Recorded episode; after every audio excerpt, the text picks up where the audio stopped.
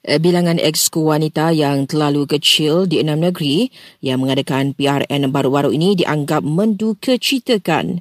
Berikut pendapat pakar sains politik dan kesaksaman gender, Dr. Umu Atiyah Ahmad Zakwan. Dilantik uh, antara satu orang uh, hingga kedua orang sajalah. Eh. Uh, ada yang tak ada langsung pun ada. Jadi saya tengok senario ni sangat mendukacitakan seolah-olah seperti uh, kehadiran dan partisipasi wanita ni di dalam politik ni seolah-olah dipandang sepi lah. Macam tak diambil endah lah. Saya tak tahu sama ada ini secara conscious ke ataupun secara unconscious ke.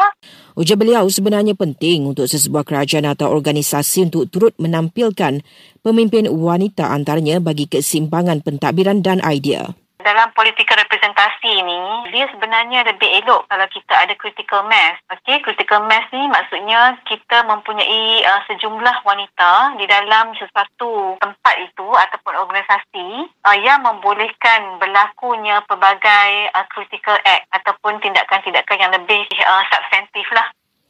Berikut penjelasan lanjut Dr. Umu Atiyah. Wakilan wanita ni, dia bukan sahaja bercakap tentang isu-isu wanita sahaja. Dia bercakap tentang isu-isu yang sangat holistik dan komprehensif. Sebab mereka lebih dekat dengan masyarakat. Bukan kata adun lelaki tak, tak gerak. Tetapi pendekatan wanita tu, dia lebih mengutamakan human centric. Dia, dia lebih alert dengan fisiologi, psikologi uh, masyarakat kan. Jadi sayang jikalau mereka-mereka ini tidak dihadirkan sebagai expo kerana mereka ni akan menjadi satu channel yang sangat mempunyai mempunyai banyak input daripada ground.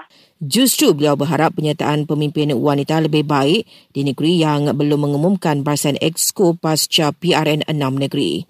Untuk rekod setakat ini jumlah exco wanita bagi setiap negeri yang terlibat tidak melebihi dua orang.